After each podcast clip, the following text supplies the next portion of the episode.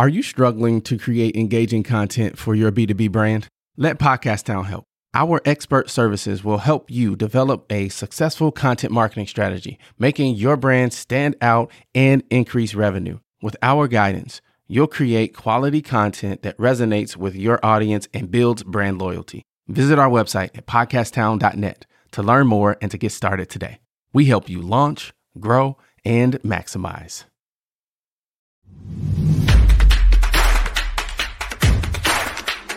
Yeah, oh yeah, can I get a oh yeah, oh yeah, can I get a You're listening to a mini episode of the Enterprise Now Show, where we change lives through enterprise.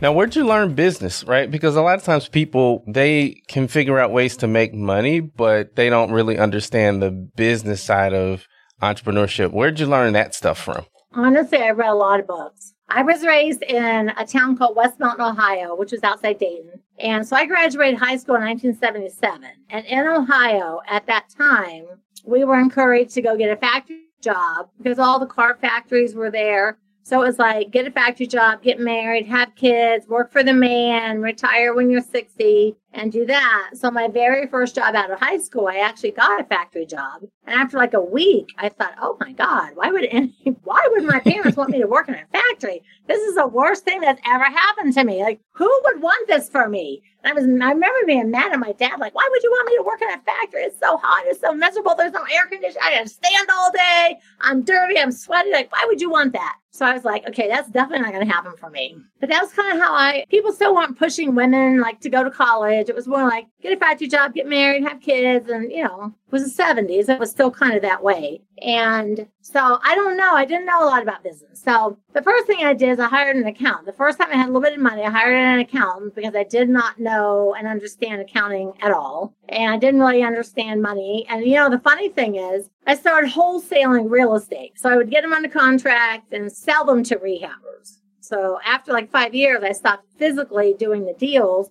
I started wholesaling. So at one point, I had like $500,000 in my bank account. I did not know what to do with it because I didn't know anything really about business. I just had a bunch of cash. So now I have all this cash in the bank and I literally don't have any idea what to do with it. So people are like, oh, you should buy rentals. Rentals, that's passive income. Uh, buy rentals. But I didn't know anything about buying rentals because I only knew like there's one thing rehabbing. And then I learned the second thing, which was wholesaling, finding homeowners in distress and foreclosure, selling them to rehabbers and landlords. So now I'm making like bank, like money, money, money, money, money. And so I took a couple classes, went to some boot camps, learned about rentals, how to buy rentals, what you need to do, all the things. And I started buying rentals. So I, I was one of these people that literally learned every single step as I was actually doing it. So it wasn't even like my people now, like, oh, I want to be a real estate investor. Or I love your podcast. Teach me, teach me. But I didn't really have like a set, this is what I want to do. All I knew was I don't want to put my daughter in daycare. That was my why.